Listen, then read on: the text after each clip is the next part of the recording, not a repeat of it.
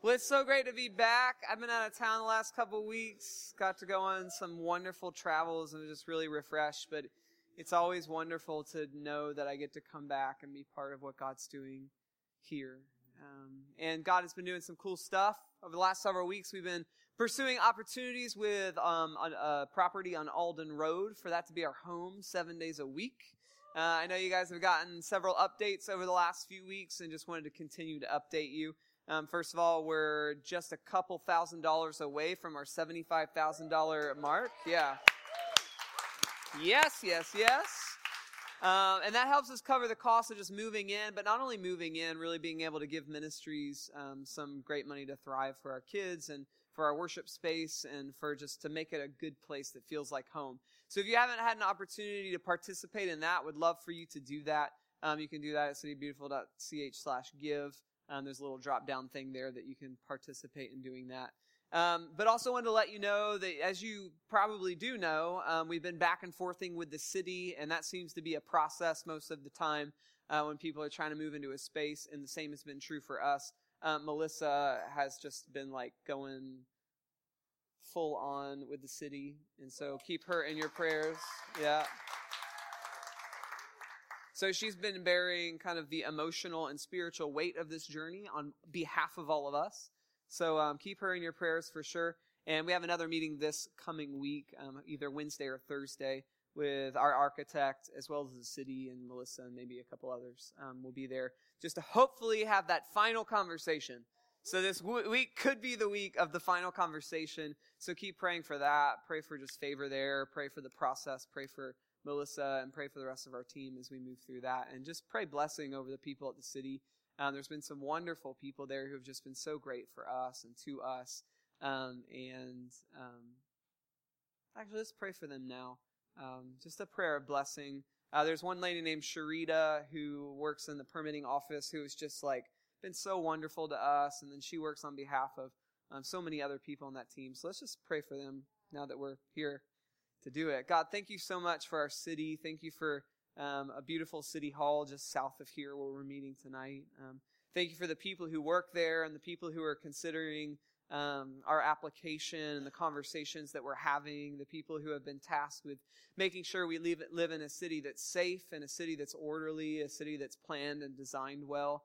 And Lord, we just pray blessing over them tonight. We pray um, that you would encourage them tonight as they're with their families and um, with their friends. And tomorrow, as they get a day off, we just pray rest over them. We declare rest over the people who serve our city, um, specifically over the people and the team that we're working with in this building process. And Lord, as we get an opportunity to meet face to face with them again this week, Lord, I pray that we would just be a blessing to them, an encouragement to them, that you would give us the eyes to see how it is that you're moving in their lives and the things that you're doing in them, that we would be people who get the opportunity to be um, your mouthpiece and your hands and your feet and just to stoop to serve well.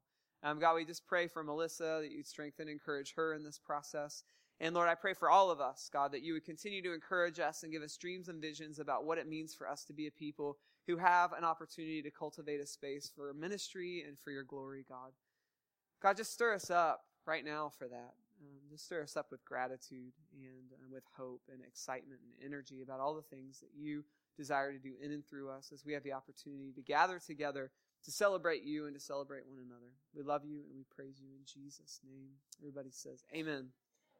Yeah.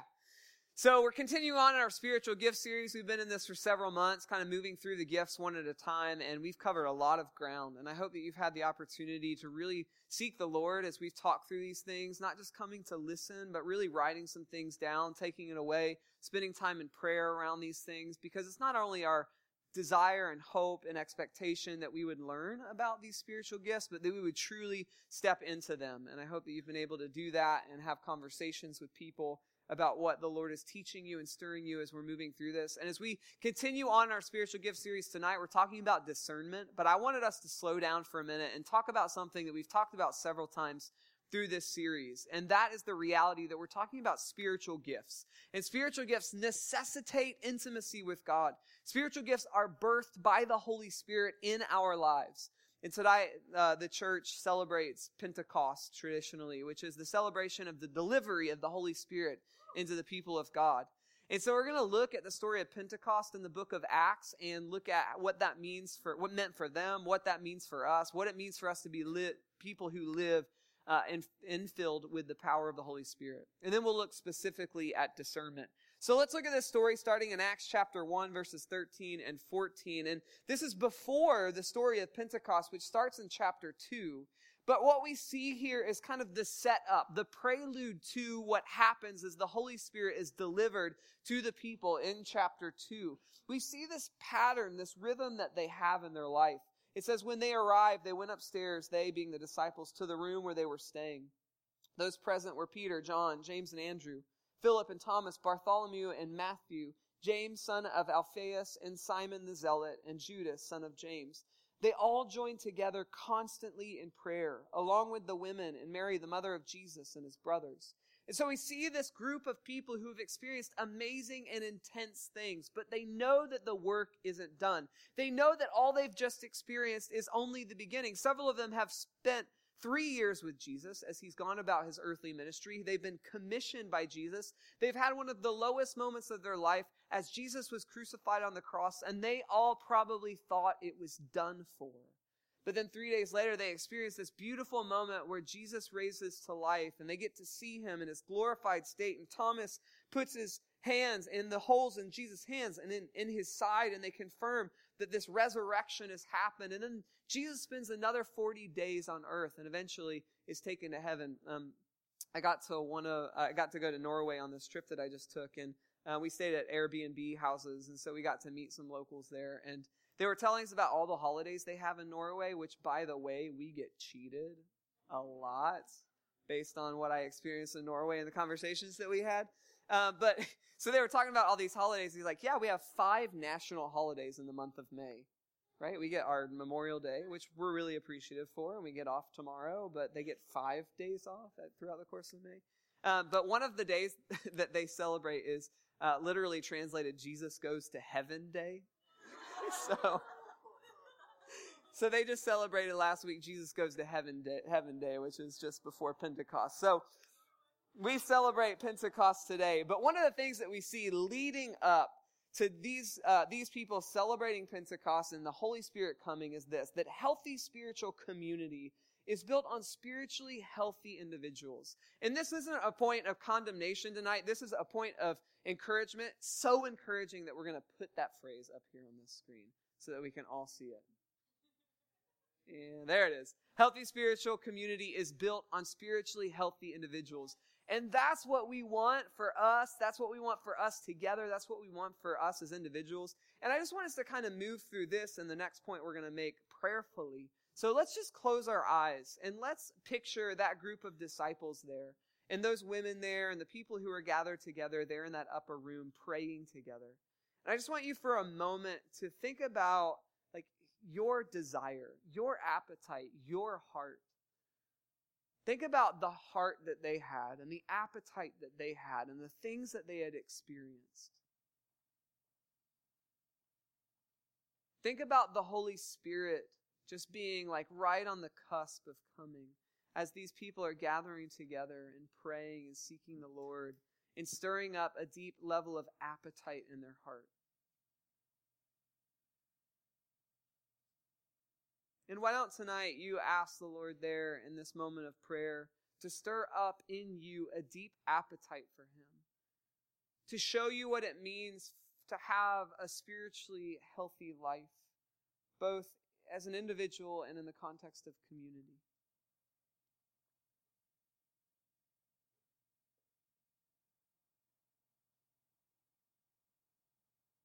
And then think about just the spiritual practices that they were engaging in together. Praying together, there was the apostles' teaching, they would celebrate one another, they would gather together and eat. Think about the spiritual practices and rhythms in your life. How often do you talk to God? He wants you to talk to Him. He wants to hear from you. He knows your thoughts. He knows how you feel. And He just wants to live each day as an ongoing dialogue between you and Him. Lord, would you just kind of shore up, firm up in us those spiritual rhythms, those practices, those conversations with you, those times of reflection, moments of going into the written scriptures and discovering you there, the things that you've said, the ways that you've moved, that we would be people who get more well acquainted with you. In Jesus' name, amen. And so we see these people, they're gathering together a, on a regular basis, and they're challenging one another, they're encouraging one another, uh, they're equipping one another, and they are people who are spiritually healthy individuals as individuals, but also as a community. And in that context, we see in Acts chapter 2, it says, When the day of Pentecost came, they were all together in one place. And as we think about sp- being spiritually healthy, healthy, it's not only being spiritual health, spir- spiritually healthy, it's also about showing up. And there's just a simple truth that sometimes just showing up is central to your effectiveness in ministry. The fact that you're here tonight is important. Whether or not you come and gather together with the body is important. Your presence on a Wednesday night or during in a small group during the week is important. You showing up is important. And every time that we show up, we say to the Lord, God, I trust that me being present in this place is an opportunity for you to show me how it is you're moving and to extend an invitation to me to be part of the ministry that you have going on. And there's this beautiful reality that all of us are invited into effective ministry. We're going through this spiritual gift series. We're talking about spiritual gifts. We gather together, not just so that we can come here and learn something and talk about stuff and see one another, but that we would be people who are powerfully commissioned and infilled with the power of the Holy Spirit, that we would step into the fullness of the effectiveness of what it means for us to be the people that God has created us to be. And there's so much joy and there's so much life in showing up with an expectation that God is ready to use us for ministry. And there's this beautiful reality here. So I hope tonight you're encouraged that your presence is important. And the things that God is doing in and through your life is important. And as we gather together, we have the opportunity to encourage and challenge one another to continue to become more like Jesus. And this is what happened. Suddenly, a sound like a blowing of a violent wind came from heaven and filled the whole house where they were sitting. They saw what seemed to be tongues of fire that separated and came to rest on each of them. All of them were filled with the Holy Spirit and began to speak in other tongues as the Spirit enabled them. And there was this beautiful moment where the Holy Spirit showed up and they were totally surprised. And that leads us to, to talk about and leads us right into the gift of discernment tonight. Because there was this event happening for which there was no precedent. There was something going on that was not written down or somebody else hadn't experienced it. They were having a fresh experience in their encounter with the Holy Spirit that had never happened before. And that's why discernment is essential. What is discernment? Discernment is a gift of the Spirit that gives us supernatural understanding of the source of what we know or are experiencing. And so when we talk about discernment, we recognize that discernment is our ability to understand the source of what we know or what we hear or what we're experiencing in a moment. And so for the disciples, as the Holy Spirit came and there were these weird tongues of fire, like there was, wasn't even language for it. The writer of the book of Acts, all he could do was use this metaphor of these tongues of fire coming and resting on the heads of the disciples in this upper room. And that takes a great amount of discernment for us to understand. Okay, tongues of fire, what's going on right now? These people speaking languages that we've never heard before. Is this Holy Spirit? Is this God? Is this Satan? Is this just hallucination? Did somebody put something in our tea earlier? Like we have to come to a place where we understand what is happening and the root of what is happening and that's where discernment comes into play. In 1 corinthians chapter 12 verse 10 paul is talking about order and worship. He's talking about what it means for us to be people who are full of the holy spirit and have gifts of the spirit.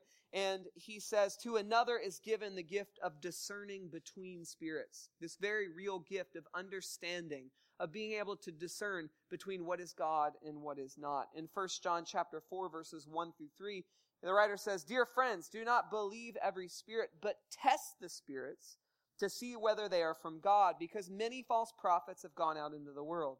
This is how you can recognize the Spirit of God. Every spirit that acknowledges that Jesus has come in the flesh is from God, but every spirit that does not acknowledge Jesus is not from God. This is the spirit of the Antichrist, which you have heard is coming and is here even now already in the world. And so we have these two passages here that kind of give us a little bit of insight into this understanding of what discernment is. This ability to differentiate between spirits. And here in First John, we're given a proactive instruction to be the kind of people who are testing the spirits. That that is an ongoing part of our maturing spiritual walk. That we would be able to differentiate, to discern between the root of what we're experiencing. And I think it's helpful for us in the context of this conversation to differentiate between knowledge, wisdom, and discernment.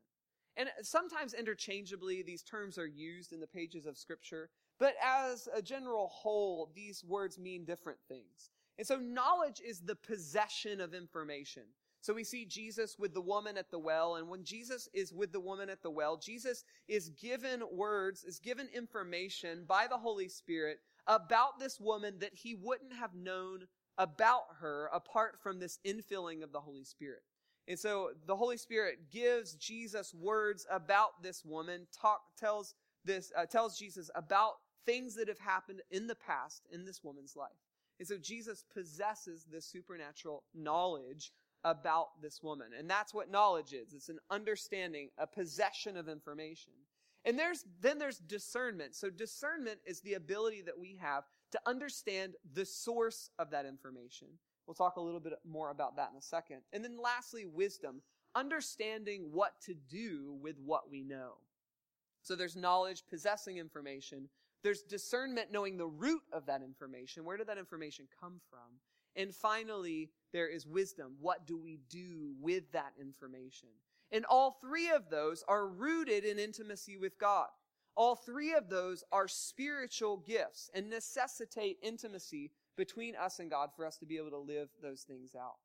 Um, so in this passage specifically, Acts chapter 2, the example that we've just looked at related to Pentecost, Peter knew about Jesus. The disciples had lived with Jesus. They knew about Jesus. They had experienced a lot of things. They possessed knowledge. The Holy Spirit comes. We see this metaphor of the tongues of fire on the heads, and people are talking. And then all these people from all over the city gather to see this kind of commotion, this event. And so in that moment, there's the opportunity for discernment. What's happening here? Where is it from? What is the root of this? And so they discern this is the Holy Spirit, these tongues of fire. What's happening? Then Peter says, okay, well, what do I do with what's going on right now? And in his wisdom, Peter steps forward, he stands up, and he tells the people about Jesus, and he tells the people about the Holy Spirit, and thousands of people come to faith that day. And in that, we see the knowledge, the understanding of Jesus. Secondly, the discernment of the activity of the Holy Spirit. And finally, the wisdom of what to do in that particular moment. And so hopefully that's helpful as we talk about these ideas for us to really hone in on what discernment is, for us to differentiate it from, uh, from knowledge and wisdom. And so now let's talk about the usefulness and the purpose of what discernment is. Okay. So we have this idea, discernment is understanding the source of things. So what? What does that mean for me? What does that mean for my life? And how will it affect me on a regular basis? Let's start with this. Discernment gives us a foundation to explore the unknown with shrewdness and wisdom. And so when we think about the infinite nature of God, inevitably we will encounter unusual and unexpected things, things for which there oftentimes may not be a precedent. That's what we see happening here in Acts chapter 2 at Pentecost. The Holy Spirit is coming and it hasn't been, it hasn't happened before. It hasn't been written down before. Somebody else hasn't experienced this as some sort of formula that they can kind of go off. No, they're encountering an unknown experience that's, that's defined by the presence of God. And as they're stepping into the presence of God, they use discernment to, to, to, determine the source of what's going on there. So discernment gives us a foundation to explore the unknown with shrewdness and wisdom. When you and I have the ability to use discernment, it removes fear from our lives and it allows us to step into the fullness of the depths of God. A lot of times in our church culture, there's the tendency to just say, we don't understand that. That thing is scary, therefore we avoid it altogether. And we use fear as a, as a preventative measure from stepping into the fullness of God because it's unusual. But when we have discernment, it gives us the ability to step into the unknown with boldness because we will encounter all kinds of spiritual activity when we move forward into the unknown. But discernment gives us a foundation to explore that with great wisdom. So it's a beautiful gift that allows us to step into the more, to more of the fullness of God. There's this guy named Graham Cooke who I love so much of his stuff. It's been really instrumental for me discovering just kind of the gift of prophecy specifically. But one of the things he talks about is oftentimes we aren't spiritually mature enough to differentiate between what is happening because of the acts of the flesh, what's happening because of the acts of the enemy, and what's happening because of the acts of God. Something can be happening in our lives, and as a result of the lack of discernment in our lives, we may not know where that thing is coming from. And as a result of having discernment, it gives us the ability to understand the depth of where things are coming from. I have this friend who, um, a couple of weeks ago, I got to talk to on my porch. We were just sitting around um, talking. I hadn't seen him for a couple of months. A few months earlier, he had gone out of state. Um, his mom was scheduled to have a surgery. It was kind of a routine thing. Nobody expected anything unusual to happen, and um, and he went up there just to kind of help after the surgery with uh, help his dad out with with his mom and her coming back home and stuff. And um, in the midst of the surgery, some complications happened, and she died. And it was obviously really, really difficult for um, for that family. And um, he was gone for several months, just kind of spending time with his family and spending time with his dad, and um, processing all of that stuff in his own heart, in his own mind, in his own spirit. And um, you know, when someone dies, I don't know if you've had someone close to you pass away. Um, you know, we hear these things like you know, it was all for a better reason or, you know, you know, God is going to work everything out to be okay or, um, you know, God knows what he's doing or like all of these kind of strange phrases. And when I sat on the porch with my friend, I, I kind of noticed, and I've experienced this in my own life, but felt like the Lord just kind of gave me some insight in this moment, but um, kind of noticed that he was wrestling with this idea of him believing his whole life that God was good, but through so many of the things that had been said to him and through the way that he had like had his faith structured for him, he thought that God was the reason that his mom died. He thought that God essentially killed his mom. And it, was it was nearly impossible to, rec- to to reconcile this concept that like God did this, but God is good. And in that moment and thinking about discernment, it was the moment where I was like, no, like, we got to understand the source of this. Like, God is on your side. God hates the effects of sin on the face of the earth. God hates death just as much as you do. And God wasn't standing around nefariously holding a knife ready to take the life of your mom. God is standing next to you, comforting you in the midst of all of this. And what do we know from scripture? What we know from scripture is that there will be a day when the fullness of Jesus conquering death is the reality for us. And your mom isn't dead because God killed her. Your mom is dead because sin, the effects of sin, are still present on the earth. And while the glory of God may be increasing and the reality of Jesus may be helping us look forward to a day where we don't experience the sting of pain, this thing happened because sin exists. Not that your mom did something and then was punished, but just the fact that our bodies are wasting away right now and have yet to be glorified. And as we understand the fullness of the source of the experiences we have in our lives, there are profound shifts in our life. And we come to the place where discernment helps us celebrate the wonderful things and feel free to mourn the difficult things. When we understand that something that is painful in our lives isn't from God, it gives us the ability to mourn the fact that it's there and go to God and sit with Him and say, God, this thing is happening in my life. And then we begin to hear him say, I know and I hate it as much as you do. And I'm present with you through the pain. And there's this beautiful thing that happens as we understand the source of things. We know the things to hold on to and we know the things to let go of. We know the things to process with the Lord and how to process them. We know how to hold on to the wonderful things and to deal with the really awful things. And there's this beautiful freedom that comes in, dis- in, in, in being filled with the gift of discernment. We'll skip uh, this next one and just move into the, ne- the third one. Uh, when humanity encounters an infinite God, it may look unfamiliar. Therefore, discernment is essential. When humanity encounters an infinite God, it may look unfamiliar. Therefore, discernment is essential. And that's what we saw in that example of Pentecost. But these examples are all throughout the pages of Scripture. We see Elijah, we know this story where he's being chased, and so he runs into a cave, and then he goes to the mouth of the cave, and there's this mighty fire that comes in. But Scripture says God wasn't in the fire. Then there was an earthquake. It says God wasn't in the earthquake. Then there was a mighty wind, and it says God wasn't in the wind. And then there was a still small voice. God was in that still small voice. I think when we think about God, we think about maybe he's in a raging fire, maybe he's in a, a mighty wind, maybe he's in the earthquake, and maybe he is in those things some days.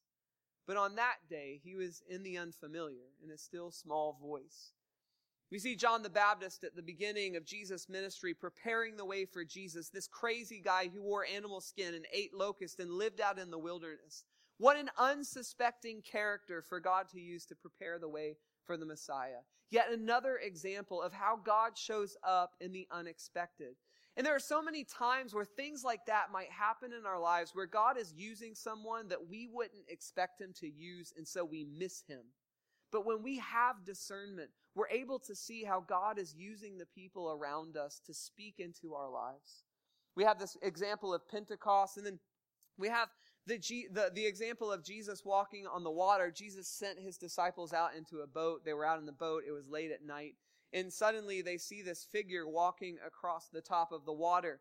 And up until this point, there are several examples where when people come to the edge of water and they need to get to the other side, they take a boat. Or if they don't have a boat, they walk across on dry land. Right? We have this story of the Exodus with Moses. We have a story of Elisha doing the same thing. There's a couple examples where people walk across a body of water on dry land. Well, there had no, been no precedent for this concept of somebody walking on water. And so when the disciples in the boat see this figure at night walking across the water, their first thought is, it's a ghost. And so Jesus calls out to them and they understand that it's Jesus. Again, there's another example of an unexpected manifestation of the presence of God and Jesus walking on the water. And as a result of us understanding the source of things, it gives us the ability to see God in the right things and to understand the source as not being God when it's not. The gift of discernment helps us understand the underlying actions and words of others as well. So we understand God, we understand the source of things as God or the flesh or the enemy, but it also gives us the ability in our relationships with others to understand the source of uh, the actions and the words of others. And so it, ha- it manifests in the spiritual realm, but it also manifests in the spiritual, uh, in the physical and relational realm as well. And I want to spend the rest of our time together talking about these last couple points here, which relate to a few things um, that will help us hopefully kind of get a grip on what it means for us to perceive something as the source of being the enemy or the source being God. And so, what are some of the indicators of that? First, the enemy is a deceiver. And one of his tax, tactics is to take on the form of things that look like God. And this is a really important thing for us to understand when we talk about discernment. Religion is a perfect example of this. So God is desiring relationship with his people, and in that relationship, he gives um, instruction, he gives ways for us to live, he calls to us, he cares for us. And then what often happens is we take all of those things, we turn them into formulas, we reject relationship with God, and we begin living a stale and stagnant life. And that's an example of how the enemy would take something that is birthed by God or looks so much like God and just distort it a little bit and lead us to a path, down a path that leaves us empty and, and not full of life. And so there are so many examples of that, and we see Jesus talking about this concept a few things in the New Testament. Matthew chapter 10, I'm sending you out like sheep among wolves, therefore be as shrewd as snakes and innocent as doves. Jesus is saying here to his disciples, hey, When you go out, out, have discernment. Know where things are coming from. Know what's going on. Again, in Matthew chapter 24, at that time, if any one of you, if anyone says to you, look, here's the Messiah, or there he is, do not believe it. For false messiahs and false prophets will appear and perform great signs and wonders to deceive, if possible, even the elect. And so we see these false prophets, these false messiahs, doing signs, doing signs and wonders, healing people, healing the sick, giving sight to the blind. But Jesus says to us, use discernment so you know the source. Three indicators that the source is the enemy are accusation, distortion of identity, and death. We see these in examples of stories um, when we uh, when we see the enemy at work in the throughout the pages of Scripture. Um, accusation. We know that the devil is the accuser. We know that the devil would come to us and try to, to, to get us to live in a life of guilt by accusing us. Uh, we see distortion of identity pretty frequently when the enemy would lead us to believe that we are someone we're not. We see this happening with Jesus in the wilderness when the when the enemy is tempting Jesus and he starts each of his temptations with if you truly are the son of God. And he's trying to get Jesus to question his identity. And ultimately all of the things that the enemy is all about leads to our death.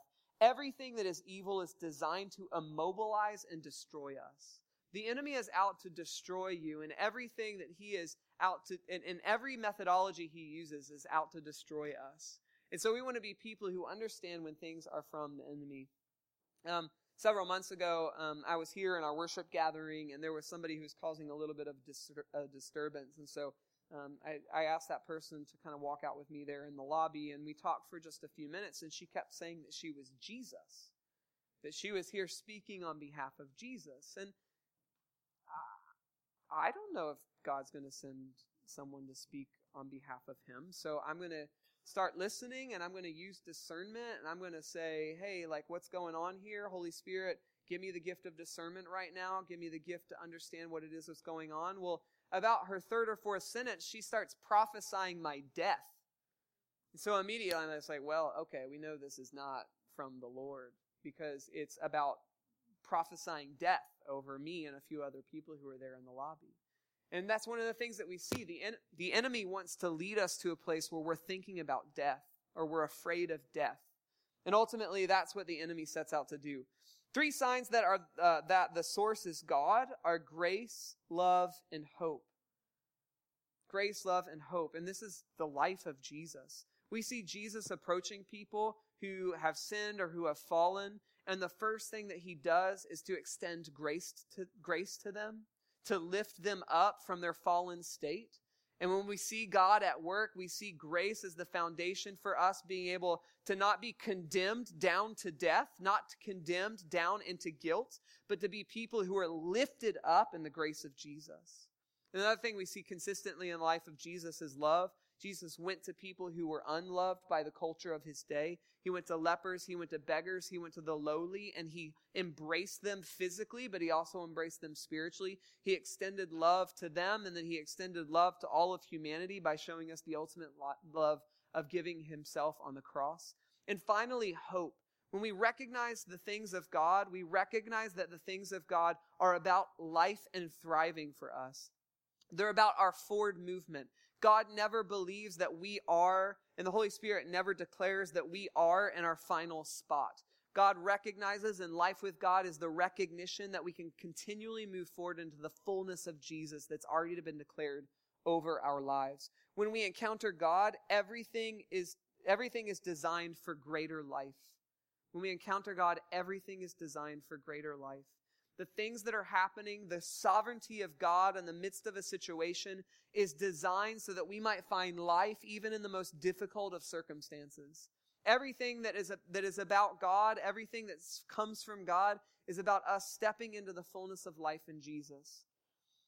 Now, I've given some of these maybe indicators that something is from the enemy or something is from God, and now I'm just going to end by throwing a wrench into all of this. So there's the story of Ananias and Sapphira um, two people who were followers of Jesus. And this was after Jesus um, had died on the cross. It's after the resurrection. It's in the book of Acts. Um, a lot of the believers are selling their goods and their possessions, and they're bringing the money for the work of ministry.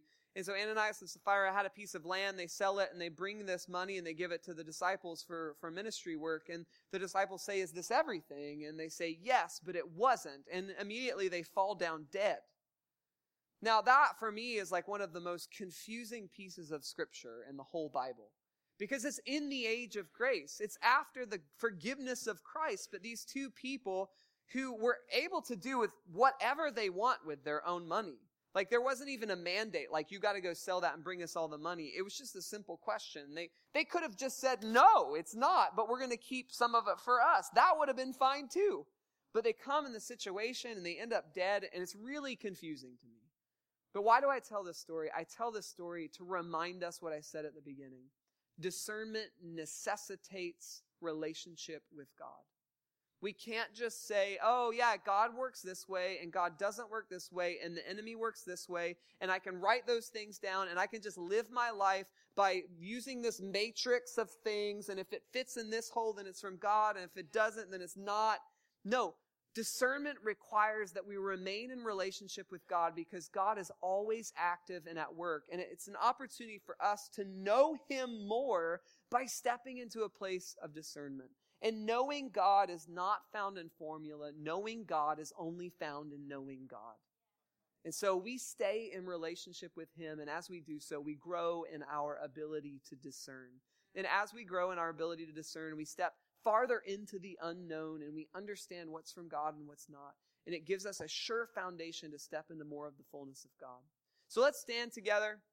Let's just open our hands in front of us. Open your hands, close your eyes. We're going to sing a couple songs, but I just want to just pray a prayer of impartation over us tonight. Holy Spirit, we thank you for discernment. God, we thank you that you don't leave us to walk around alone. You don't leave us to figure out everything out by ourselves. But God, you're with us and you're walking with us, and you desire for us to be people who are full of discernment. So, Lord, open our spiritual eyes tonight as we go this week, as we live tonight, as we live our lives, as we continue to mature as the body of Christ, Lord, we ask that you would fill us with a high level of supernatural spiritual discernment. That we would be people who perceive the source of things, and that we would have the wisdom to take hold of the things that find you as their source, that we would find you as our source. We love you and we praise you and we worship you.